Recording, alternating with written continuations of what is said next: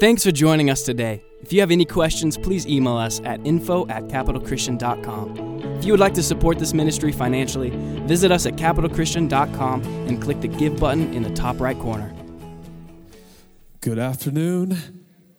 I'm so glad you made it. Man, I just, I, I, I got to tell you, I, I, told the first service this as well, but uh, in worship, uh, I was just thinking about how blessed we are to have um, church on Sunday, that we can come and we can worship and we can experience the presence of Jesus and we can love each other and we can, you know, uh, celebrate the Cowboy win and we can have fun. And I, I just think um, it just it was one of those moments where I was just like, man, we're so blessed to have uh, one of the best churches, and I believe this. I say this with all my heart, one of the best churches in the world. We're a part of this wonderful community, and the fact that you guys come back and and you listen to me preach um, is like it's it's mind um, baffling. And so I just want to thank you guys. I love you guys. Second service, you guys are amazing. Um, God has great things in store for you. Amen. Amen. If what you, you know the drill, could you turn to your neighbor and just tell them how much you love them? Tell them they look good. You guys are amazing. Uh, hopefully, you've enjoyed the sermon series so far last week. How many of you were here last week? Okay, a few of you were here last week. Uh, we talked about joy. If you didn't listen to that message, um, I, I think it's an important cultural kind of message, tying it with, with Jesus. And so, um, uh, so uh, download that. Is that what you do? You download the podcast. So you can certainly do that. Um, thank you for all your prayers. I'm feeling a lot better. Can I get an amen to that? And so uh, I can't wait just to share just a few thoughts with you this morning. I, I know I went, I, last week was probably the longest message of my life. So please forgive me. Um, I know the kids were going crazy as we were preaching and experiencing glory. Can I get an amen to that? Um, but I'm going to try to uh, shorten it just a little bit. So we're going to get quickly into uh, God's word. So we're, we're in our learning uh, to be on mission sermon series. So we're talking about uh, Paul's thoughts in the book of Philippians. And so he wrote this book in the mid eight, uh, mid 50s AD. And so he's writing from prison, most likely from Ephesus. And uh, this is a thank you letter. And we begin in verse one. Paul and Timothy, servants of Christ Jesus to all the saints. Could you say to all the saints? To the all all the saints in Christ Jesus who are at Philippi with the overseers and deacons. I love this sentence so much or this verse so much. I'm going to say it again. To all the saints. Everyone say go, go ahead and turn uh, turn to your neighbor and say, "Man, you're a saint."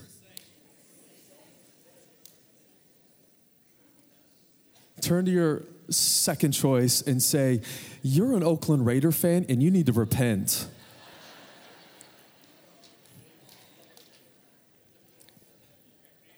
to all the saints in Christ, could you say, in Christ Jesus?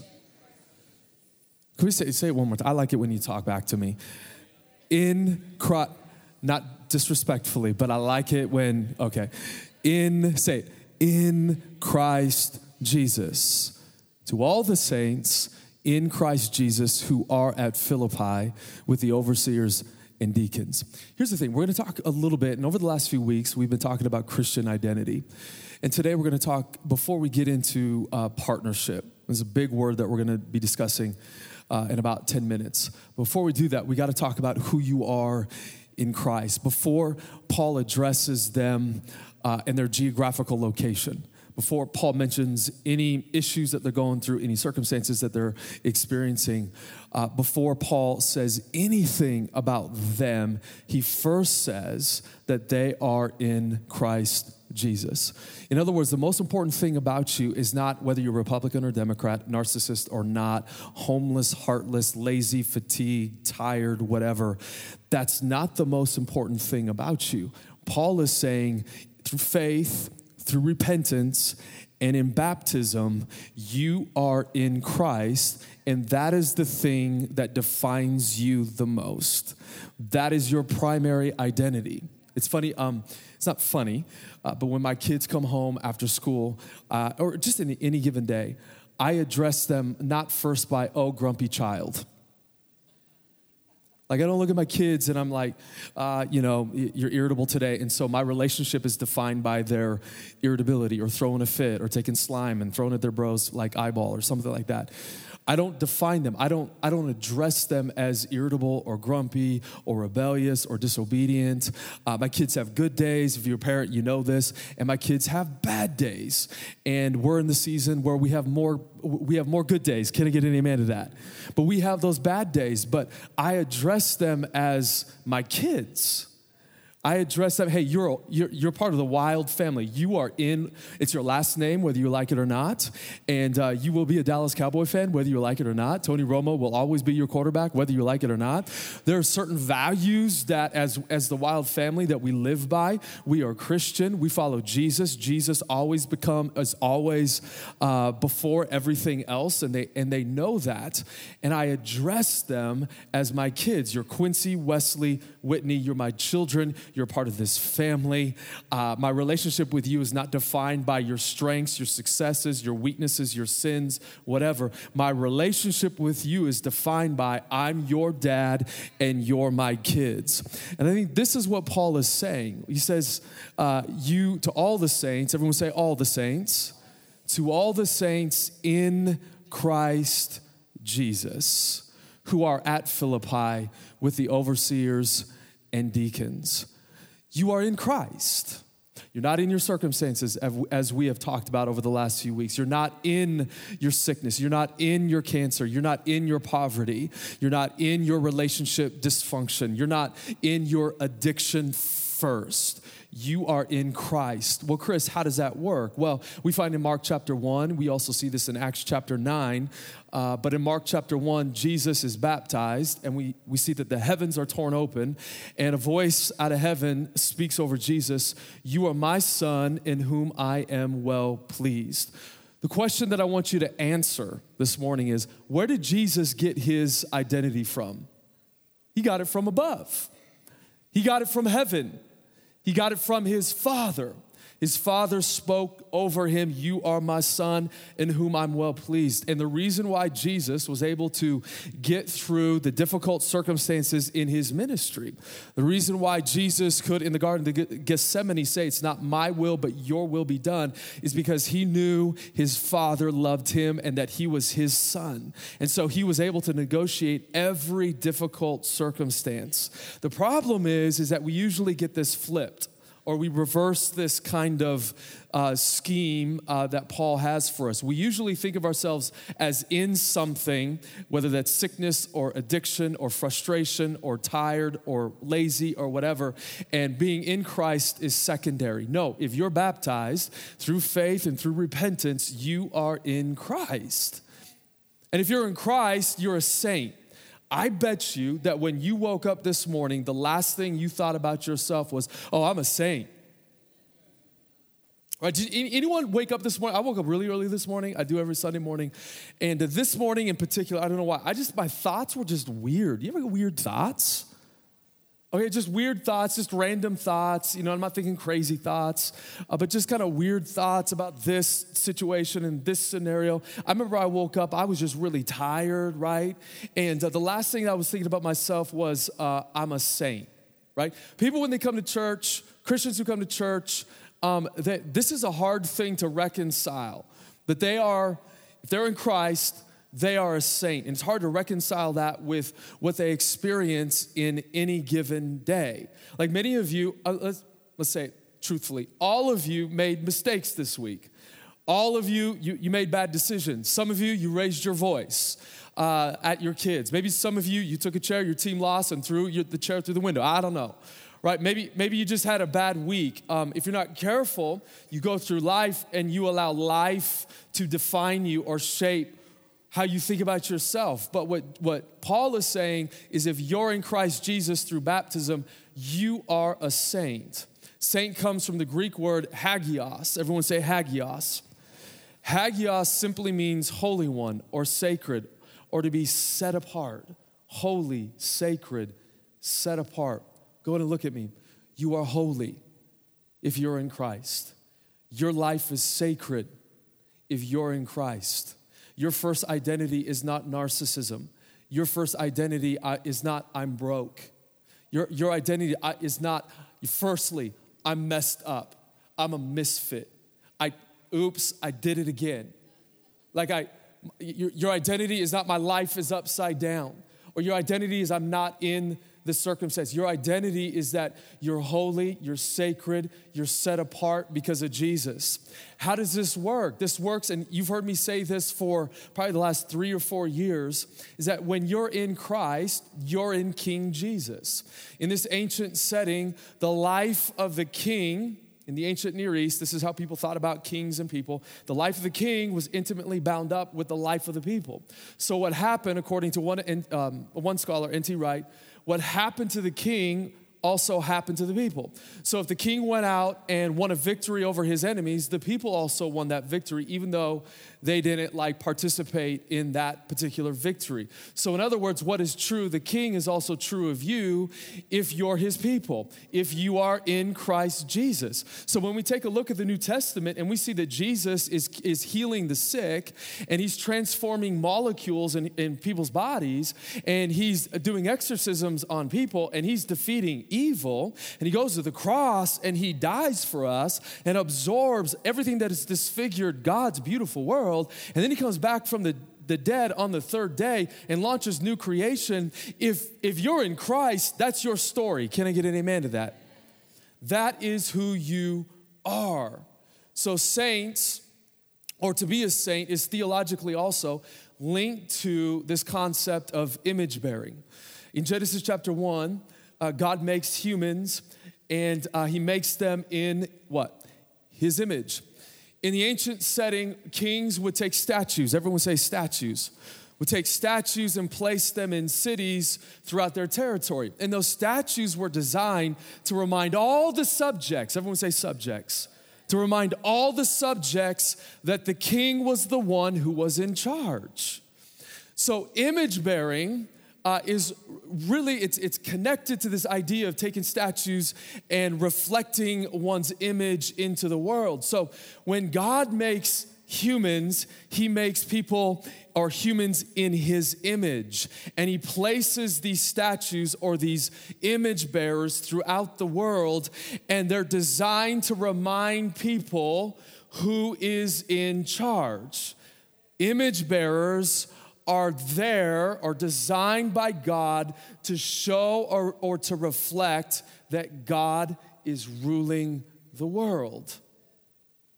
You're an image bearer. If you're in Christ, you're not in your sin. You're not in your addiction. You are a saint. You are holy. You are set apart. Come on. Not only that, you're an image bearer. And so your, your responsibility as a human is to reflect the goodness of God back to the world. So, this concept of image bearing is fleshed out as we go through uh, the next few verses. Verse 2, Paul writes, Grace to you and peace. Peace is that word, it comes from shalom, which means to put uh, it's how God puts the world back, back to rights. Grace to you and peace from God our Father and the Lord Jesus Christ. Then we get to verse 3. Paul tells us why he's writing this letter. He says, I thank my God in all my remembrance of you. And then he segues into verse 4. He says, Always in every prayer of mine for you, all making my prayer with joy. We talked about joy last week. Verse 5, he's, he writes, Because I'm, I'm full of joy because of your partnership in the gospel from the first day until now. Could you say partnership? Because of your partnership in the gospel from the first day until now. So, what's partnership? Partnership is, um, in the Greek, it, it, it's translated koinonia. Koinonia can mean fellowship, uh, it can also mean um, a, rela- a business relationship. Uh, one New Testament scholar gives us an example. It would be like, let's say, Peter. Do we have any Peters here today? Maybe a few of you. It's like Peter uh, going into um, the fishing industry with John.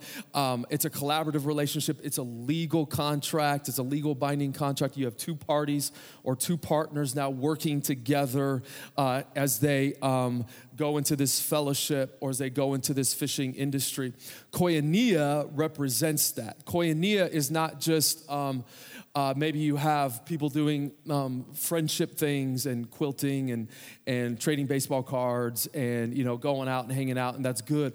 Koinonia has the, the sense of being a partner, being involved, being on mission. Could you say being on mission? It's, it's you not sitting on the sidelines, being a partner. If you're in Christ, if you're holy, then you're an image bearer and you're reminding everyone uh, in, in your neighborhood, in your world, when you go to work, you're reminding everyone about the goodness of God and His love and His grace. And koinonia means that you're now a partner with God. That in, in, in fact, you, you actually lie at the center of this unfolding cosmic drama of God rescuing the world. Many people just, and many Christians have this weird concept that, man, what we do on Sunday is peripheral to the world. Like, man, um, Friday night or maybe maybe Thursday night football, maybe that's where the action is. Or I don't know what you think. You know, it's all subjective. We have different ways of seeing where the action is or where the center of the universe is.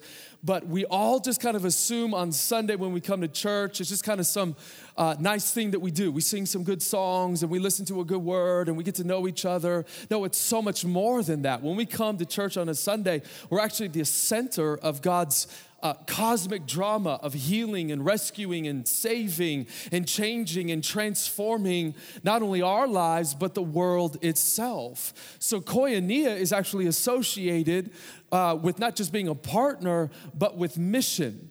And now I got to talk to you about mission. You've heard me say this a lot. Christopher Wright, famous missiologist, said um, the church doesn't have a mission statement. The church doesn't have a mission statement. God's mission has a church. We don't, we don't, we don't like, we, we don't have a mission statement. I know we're Jesus for the People Church, but that's just not just a mission statement. That's actually our mission. And the reason why we're Jesus for the People Church is because we're a church on mission.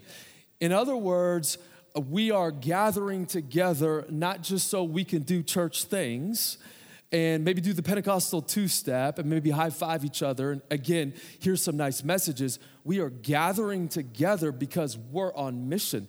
God has a mission for us, God has a purpose for us. And it's not just for us, it's for the world.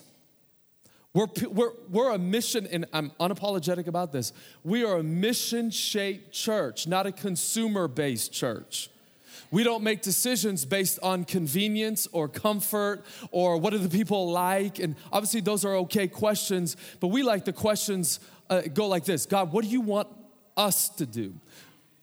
What, what, where are you leading us in this next season of our life as a church? And how do we get a part of that? Or how do we become a part of that? Can I get an amen? It's funny, I, I um, my wife and I, we made a decision to move downtown, and we were living in the suburbs. And some of you have heard me share this story before. I lived my entire adult life off of McMillan, 15 years off of McMillan Street. Um, I grew up kind of like a farmer. I'm pretty much a farmer, you know. I I like to hunt, and anyways, I'm like totally outdoors. Camping is my thing. You know what I mean? Uh, and but but I that's why I like McMillan is because you're kind of you're out of the you know out of the way. You're kind of in the suburbs. You got you got more property, all that kind of stuff. And about two and a half years ago, God began to speak to my wife, and she really felt like we're supposed to at least think about moving downtown. And I remember telling her that's of the devil, and I don't know why you would think that. And uh, about it, it took me about a week, and I started praying through uh, moving downtown. And I really, I really like my comfort. I remember God took me to the book of Jonah. And some of you have heard me uh, talk about Jonah before, but Jonah, it's interesting. If you're not familiar with this, this story, Jonah, he's a prophet. Now, I don't know if you know anything about prophets. Prophets have no problem telling people the truth, right? Anyone like that? You're just a truth teller. All right, you just need to back it up a little bit, right? But prophets, that, that prophetic gift, they, they're, they're not scared. They're not scared of anyone. They're not scared of like people groups. They're gonna, they're gonna speak what they feel like God has spoken to them. So I remember thinking that the reason why Jonah, um, he woke up one day, God came to him and said, I want you to go to this big city. It's a pagan city, it's called Nineveh, and I want you to preach judgment. I thought as a young man that Jonah was scared. And the reason why he decided to rebel against God and get on a boat and go in the opposite direction of Nineveh itself is because he was intimidated with the call that God had for him. And I'm realizing that's not the case. Now, let me just uh, share the story really quick. He's in the boat, uh, he's taking a nap, and uh, they get hit by this storm. And so these pagan sailors come down uh, to the bottom of the boat and they wake him up. And uh, they're like, Hey, Jonah, do you, do you know what's going on? And Jonah's like, uh, Oops, sorry, guys. Um, I think this is because I rebelled against um, God. So they're like, Okay, what do we do? And Jonah's like, he comes up with a harebrained idea. He's like, ah, just, ah, ah, how about you throw me in the water, right? So I'm sure these sailors are like, what, what are you, cra- you're crazy. We're not going to do that. But after convincing uh, Jonah, explaining, they make the, in their mind, this fateful decision to throw Jonah into the ocean. We all know the story. A great fish comes, swallows him. Uh, Jonah's in the, the belly of this fish for three days, and uh, he repents. The fish then vomits him or throws him up onto dry land, and he goes to Nineveh. And uh, Jonah is such a good preacher that in three days, this is a massive city, probably about 150, 200,000 people in this city. Back then, this would have been um, cosmopolitan, would have been equivalent of New York City. Uh, after three days, not only the people are repenting, but all the animals, goldfish, dogs, they're in sackcloth, they're repenting themselves. So Jonah, he's he preached a good message. He's, he, basically, the message is God's gonna come and judge this city if you don't get right. So at the end of the story, he goes outside the city. He kind of settled in on the, the outskirts or the edge of the city. It's kind of his mission compound, compound. And he gets into a conversation with God. He starts to complain. He's sitting there and he's frustrated with God and he's waiting for God to judge the city. He's on the outside and he's having a conversation with God saying, God, don't you remember these, these Ninevites? Don't you remember their history and what they did to Israel, your people, and how they killed and, and raped and tortured your people? God, why won't you judge them? It's fascinating. Jonah then shows us his heart. The reason why he rebelled against God, got on that ship, and went in the opposite direction of Nineveh is because he said, I knew, I knew you were gonna do this, God. I knew because I know that you're absurdly generous. I know that you're just you're just so good and that if these like psych, pagan psychopaths would repent, you would forgive them of their sin. And what's fascinating is that you have a conversation with God and Jonah, and God is pleading with Jonah for Nineveh, and Jonah is not playing it. He wants God to judge the city. He wants God to judge all the atheists, all the Democrats, all the Republicans, all the homosexuals, all the people that don't line up with us. God, Jonah wanted to judge culture itself. It's wicked, it's depraved, it's sick to the bone. I'm on the outside. I'm going to stay on the outside. God, please exact judgment on this city. You know, there's a lot of Christians like this. They, they might not have a mission compound. They might not literally be on the edge of the city, but they get on Facebook, they get on Instagram, uh, they get on their blogs, they even have conversations with other people, and all they're talking about is judgment, judgment, judgment, judgment, judgment, judgment. It's funny when you talk judgment, judgment, judgment, just so you know, you're going in the opposite direction of God. God's always speaking grace, generosity, goodness, love, healing. The point of the story, and it hit me, is that the call of God for Jonah, the blessing that God gave to Jonah was not for him, it was for the sake of Nineveh. In, in, other words, we're given blessing and we're given gifts and we're given strengths, and God calls us not for us, but God calls us for the sake of everyone, for the sake of the city, do you, do, you, do you know why we have Jesus for the people? Do you know why we have our big Easter event every single year where we reach 30,000, 35,000 people? Yes, we raise money, and yes, it can be a headache, and there's, there's a lot of traffic, and a lot of crying kids, and kids hopped up on like um, candy, and parents that get mad every now and then. And we've had great things said about us, but we've also had some not so nice things said about us because of our event. But the reason why we do the event is not simply so we can like get a corner on the church market. We do this event because we are a church that wants to reach people. We are a mission shaped church. You see, man, we don't have a mission statement. God's mission has a church.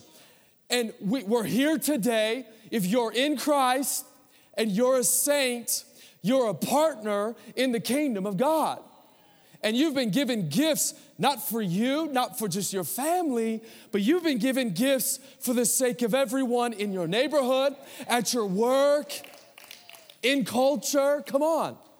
I'm reading a fascinating, or I listened to a fascinating um, conversation between this British ethicist and um, another like uh, high ranking intellectual. And uh, he, he kind of traced 80 years of evangelicalism within America. And he, he was very, very appreciative of uh, all the things that American evangelicals have brought really to the world. And uh, he loves American evangelicalism and said, said a lot of wonderful things. But at the end of this podcast, he goes, uh, But there's one weakness when it comes to American evangelicals. This one weakness is that we have privatized our lives. We're, we're, no, we're and, and things are changing, but we're no longer engaged in culture. We're no longer engaged in the arts. We're no longer engaged um, intellectually with public uh, ideas. We're no longer engaged with it. You know, we have Christian music, and how many of you love Christian music? I love Christian music, and man, we got to take care of our kids. Can I get an amen to that? And I believe sort of in the mantra, safe for the family. Yes, we need to protect our kids, right? We need to protect their minds. But can I say something, man? If we're gonna be a mission shaped church, we can't live by safety and comfort. We're gonna protect our kids, but we're gonna protect our kids so they can learn to be on mission. And mission can be a very dangerous thing. So we are people on mission. And what's happened is you have senators, and again, no fault to anybody, you have senators that have their private Bible studies and they don't interact or engage other senators or unchurched uh, legislatures, right? Or uh, public figures. Uh, we have intellectuals, Christian intellectuals that are just, they've privatized their life and they're just speaking to the choir. We have Christian artists and singers that are just speaking or writing or singing to the choir. What we need as American evangelicals, if we want to transform our culture, we cannot withdraw from it. We can't remove ourselves from it. The strengths that God has given you whether that's painting or whether that's poetry or whether that's you just like doing stuff with your hands. Maybe you're a mechanic. I don't know. Maybe you're an intellectual or a philosopher. Those gifts that God has given for you, it's not for you. God wants to work through you for the sake of everyone, for the sake of the world. You are an image bearer. And I don't think I mentioned this before, but man, the reason some people have, have come up to me and said, Chris, I have never experienced the presence of God before in my life. And I say it very gently, and I'm like, You're wrong. They're like, Huh? Um, because what they think is that experiencing the presence of God has to be dramatic, right? That they have to like see a vision of Jesus, or they have to see light, or the heavens have to open, or whatever. Um, but, but I have to disagree with that. Everyone in this room has experienced the presence of Jesus. How so, Chris? Anytime your dad who loves Jesus speaks an encouraging word over you. You know what that is? That's just not your dad speaking. He's an image bearer. And he represents King Jesus. So, anytime you've received encouragement, anytime someone has served you or taken care of your family or provided for your needs, you have come up against the very living presence of Jesus. We are image bearers. And we have a responsibility to reflect the goodness and the blessing and the grace and the generosity of God to our city. This is what we're called to do. Behind all of this is it's it's not profound, but behind being on mission, behind reaching people, what is it? It's love. It's love. Like some of you don't know this. The reason why, like some of you get really frustrated with me when I talk about cats and like, I'm so, why, you're like, Chris, why are you so negative about cats? Can I tell you my history with cats? I remember about nine years ago, my wife decided, I mean, we, we wanted kids. We couldn't have kids at that time. And so uh, she came up with this idea Chris, let's go get a cat. So we went to the mall and um, we decided to get a calico. And we named her Emma. We brought her home, and for three years, it was like our, our house was turned into like, uh, like hell. And I'm not joking. Cal- don't get a calico, right? If you have a calico, you love a calico, we love you, but you need to get rid of that calico, okay? But I'm not, I mean, we would wake up in the middle of the night and Emma would be like in this feline position staring at us. I'm like, do you want to eat me? You know, it's like, she's just like neurotic, like part psychopathic. It's like, it was just, it was just a bad situation. And then probably a year later, my wife decided to get two more cats. We already had psychopath Emma, Kitty, and then we got two more cats because my wife just, she has a large heart. She just loves everything and everyone, and it's exhausting. it's exhausting. So some of you are like, well, Chris, why would you, if you had a bad experience with Emma, why would you allow two more cats into your house? Well, it's because I love my wife. I don't love those little creatures, but I love my wife. In other words, as many pastors will tell you this, we, you hear this all the time. Love made me do it, right? Like when we had our kids and we brought our kids home. And I remember Quincy, you've heard me share the story. The first day we get back to our house, Quincy literally poops all over the wall, poops all over me. I had to get through the nausea, right? I had to get through, I'm, I'm like, I'm about ready to vomit. And the, the way that I was able to get through the last six years of poop and messes and vomit and slime and just house being destroyed is because I love my kids. So when we make a decision to privatize our lives, to not engage our city, to not even be serious, you don't have to be, you, hear me, you don't have to be an extrovert um, to be on mission. But if you're not even serious about sharing Jesus to other people, or at least helping other people, you don't have just an intellectual problem or a theological problem. I just have to make the argument I think you got a love problem. Love. It's love. It's love. It's God's love. Hear me. It's God's love that motivates us to reach people in this city. Chris, why do we plant that campus downtown? It's because of love. Why are we going to plant more campuses throughout the Intermountain region? It's because of love. We love people, and we know that God has given us gifts, not so we can use them for our own sake, but for the sake of people in this city. Let's, if, if mission, I want to say this right. If mission is not the thing that defines you, if your gifts equal God working through me for the sake of everyone else, if that's not the thing that shapes you, if you're just simply coming just to have a, a, a nice, good feel message, we love you. Please keep on coming. You're amazing. But I think there's a point, if we lose our sense of mission, we lose our anointing. If we lose our sense of mission, we lose God's blessing. Like it, it could be, maybe, maybe not for most of us, maybe a few of us, maybe the reason why you're really frustrated with you in life. Maybe the reason why you feel like you just lack something or you're missing something, it could be because you've lost your sense of mission for the world. God wants to work through you to reach people in your neighborhood, to reach people in your city, to reach people in this world. We are going to be, and I've been preaching this for a long time, but we will be I'm unapologetic about this. We will be a mission shaped church where the gifts that God has given us, we're going to use as image bearers to declare to everyone that God loves them. So, this is what partnership is all about. Like, if we, we lose this, if we lose our sense of mission. We're like a hospital without healing patients, right? Or a hospital that decides not to serve patients. We're like, we're like, uh, man, Apple no longer designing computers and phones and whatever.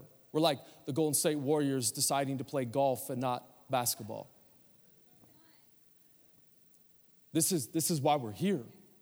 You're here, and you might feel broken this morning, and you, you might feel like you're um, a misfit. You feel, maybe even feel like your life is messed up. I have good news for you God has a mission for you. And that mission or the purpose that God has for you is not dependent on you getting your life together. Let God get your life together. Let Him put your life together. And then He'll put you on mission. And He'll use your gifts and your strengths and His calling and the blessing that He gives you for the sake of the world. And then Paul says in verse 6 And I'm sure of this, that He who began a good work in you will bring it to completion at the day of Jesus Christ. Your partners we don't just sit in pews or chairs. We are partners. Turn to your neighbor and say, I'm a partner. You are a partner. You're not someone who sits on the sideline. I, this is good evangelical preaching this morning, right? You don't just sit on the sideline eating a hot dog and drinking some, some Coke or Pepsi, whatever your thing is, and watching the game, right? We are in the game. You are not a spectator, you are an actor. You are a participant in this unfolding, beautiful cosmic drama of rescue and salvation and grace and glory and generosity. You are God's image bearer. So God will bring his mission in your life to completion. You won't, but God will. And then we come to verse 7. It is right for me, Paul writes, to feel this way about you all, because I hold you in my heart, for you are all partakers. Everyone say, partakers. You are all partakers with me of grace, both in my imprisonment and in the defense and confirmation of the gospel. So here's the thing when you get on mission, you get friends.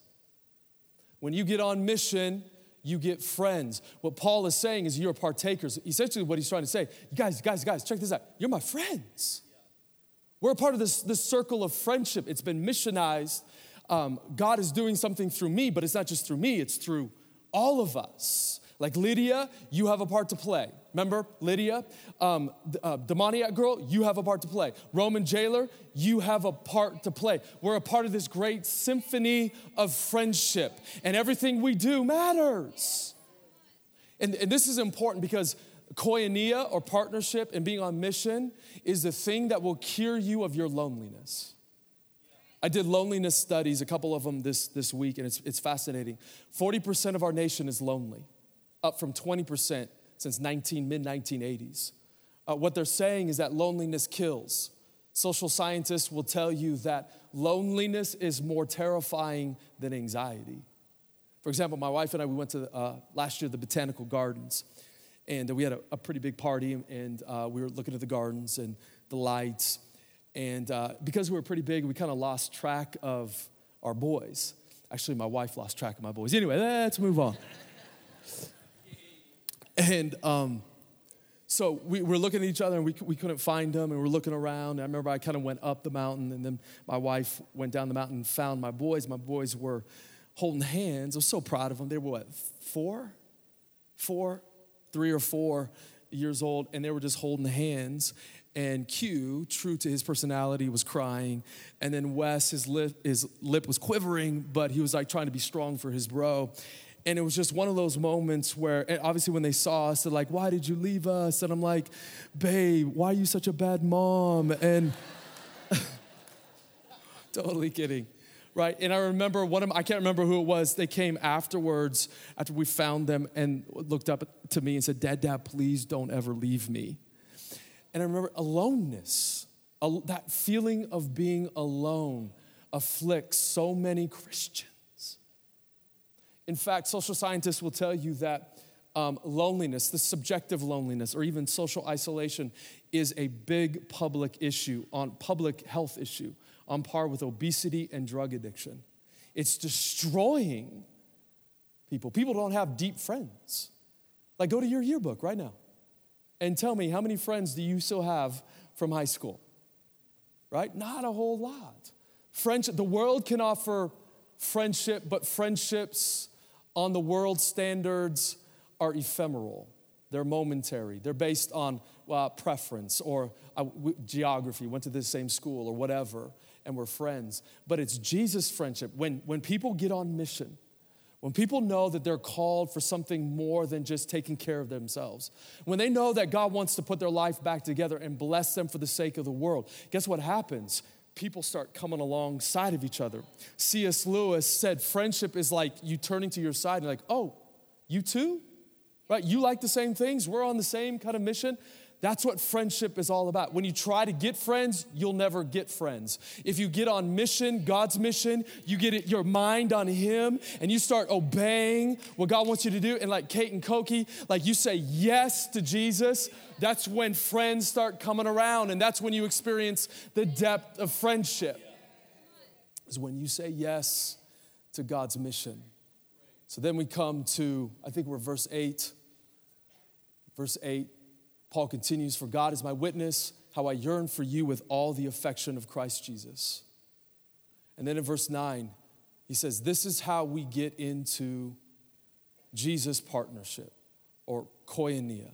This is how we experience it. He said, And it is my prayer that your love may abound more and more with knowledge and all discernment. And then he says in verse 10, so that you may approve what is excellent and so be pure and blameless for the day of Christ. And then he ends with like a doxology in verse 11 filled with the fruit of righteousness that comes through Jesus Christ to the glory and praise of God. How, how do we get on mission? How, how, do we get God's heart? Let, let me say it this way you can't manufacture it. You can't, you can't, like, in your own strength, try to love people. You can only pray your way into this. And I have a recommendation. I think this is what Paul is saying. Paul is essentially saying, make prayer the first thing you do, not the last thing you do. And then make prayer, change your focus. I'm gonna, this is a challenge I want to issue to our church this week. If you want to be on mission, if, if you want to love like Jesus, if, if you want to get into deep friendships, start with praying not for your needs or focusing on your needs. I want you to pray that God would overflow you with his love. To overflow, overflow here, it says that Paul says, I want your love to overflow, or I want your love to be abundant or to abound. We speak of the river overflowing its banks, like in the spring. That is a picture of what Paul is saying. I want you and the love that God puts in your heart to overflow, to overflow the cultural, sociological, psychosocial, theological boundaries. You see, this world has restricted their love to tolerance. Tolerance basically means I'll put up with you, right? I'll just simply put up with you. Unfortunately, tolerance just gets you halfway to Christian agape. There's nothing wrong with respecting people. Can I get an amen to that? You have to respect people. We need more civility, more charity, more love in our conversation with people that we disagree with. Can I get an amen? But tolerance can only get you halfway to agape because tolerance now is now experiencing or growing into this contradiction. We only tolerate people that are tolerable or who are tolerant. The good news is that the gospel says very clearly that Jesus died for us when we were sinners and we were broken and we were out of our minds, right? And we were sideways, sideways, and our life was upside down. Yet Jesus, when we were in sin, died for us. I'm so glad that God was not just tolerant of our sin, that He went all the way, that He made a decision to put us before His feelings, us before how He felt. Can I get an amen to that? This is what love is. Love makes a decision. It is a decision of the will to love someone and to put someone and their good above your own good. That's what love is. And the reason why I think Paul makes it very clear that we need to ask God for our love to overflow is because we have a church that's made up, the church in Philippi, of radical diversity. Again, you have Lydia, fashion mogul from Thyatira. She's, she's mixing it up with this young demoniac girl, former demoniac girl who had a conversion experience, right? She's Greek. And then we move into this Roman jailer uh, who, you know, kind of a blue collar guy, liked to torture people. He had his conversion experience. And now you have this radical social mix, unheard of in the ancient world. Yeah, the sharp verticality when it came to um, who was in and who was out There were a few people that were in and who were blessed, and the rest of the population was out. But in the church in Philippi, which is all about what Jesus for the people is all about, we have this beautiful social mix. And I think the reason why Paul says, hey, you need to love each other and make sure that your love is overflowing because, man, we all have our differences. We come from a radically different context and backgrounds. Some of you are Oakland Raider fans, some of you are dog people, some of you are cat people, some of you have different personalities. We have extroverts and introverts. We have some Republicans, we have some Democrats, and God brings us together and we have to learn to love each other. Like, man, um, family or, or being a part of this partnership, it's messy. It's messy. One scholar said, man, people just assume the church is like a Victorian uh, parlor and you don't have to pick anything up, right? All the china is set in place. It's absolutely perfect and it's always clean. No, no. The church is like a messy living room or family room. There's dirt on the floor. The dog tracked in dirt. There's like vomit, I don't know, all over the place. Your house is a mess. That is a picture of what the church is about. And that's why we have to have our love overflow. That's why we have to pray that our, our love overflows because, yes, we're saints who are in Christ Jesus, yet we still sin and we still make mistakes. But not only do we need to have our love overflowing, Paul says, I want you to couple love with love, knowledge and wisdom and discernment. In other words, Paul is saying there is a right way to live. There, there, there's a particular way that this world is um, structured. In other words, you can't just do whatever you want to do. Uh, you can't have an easygoing um, approach to Christianity. Uh, what, what I think Paul is challenging is this bifurcation of the Christian mind and the Christian heart. In other words, we have, we have Christians in the church that have a Christian heart. They just love people um, but they don't have a Christian mind. They don't know where they're going. They don't know how to speak into difficult situations. Then you have people that have a Christian mind and they're full of knowledge and they, they, they understand what God wants them to do, but they don't have a Christian heart. That's not overflowing with love. Paul says we don't play that, that bifurcating game or that separation of heart and head. Heart and head are always coupled together in the kingdom of Jesus. We're supposed to overflow with love but we're also supposed to live our lives wisely.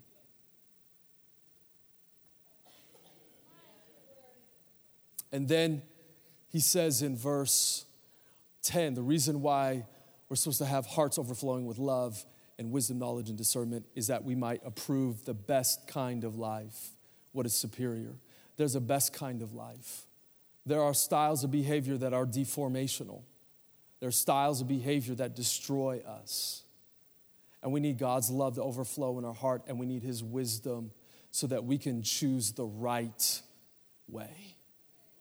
Which leads to verse 11 that our lives would be filled with the fruits of righteousness. Our lives would be filled with love and joy and peace. And that happens through Jesus for the sake of God's glory. I want us to pray this prayer this week that we would pray that our hearts would overflow with love, that we would know what God, the best life that God has for us. Amen, church. And that we would move into uh, knowing how to anticipate the day of Jesus, which Paul talks about at the end of verse 10. And then let's pray that our lives will be filled with the fruit of righteousness. We talked about this last week, and I'm going to end here. Your job is not to be fruitful. Your job is not to make yourself joyful or more loving or more kind. That's Jesus' job. Your job is simply to focus on Jesus. And when you focus on Jesus, that's when you'll experience fruit in your life. Second Corinthians chapter, um, chapter 8 says, that they were first, and this is Paul talking about the Macedonian church. And he's talking about their astonishing generosity. And he says they first committed their lives to Jesus, and then they committed their lives to us. What would happen if we committed our lives to Jesus? If this week we prayed every single day, Jesus, you're first, and we start with Jesus, and we allow his love to overflow in our life, And within that context, we begin to see how this world is, and we begin to see what God wants us to do. That is when we'll experience the fruits of righteousness in our life. That is when we begin to change the world. Amen? I want you to bow your heads, close your eyes. Thanks for listening to this week's message from Capital Christian. We hope you will stay connected by following us online. To find out more information, visit us at capitalchristian.com.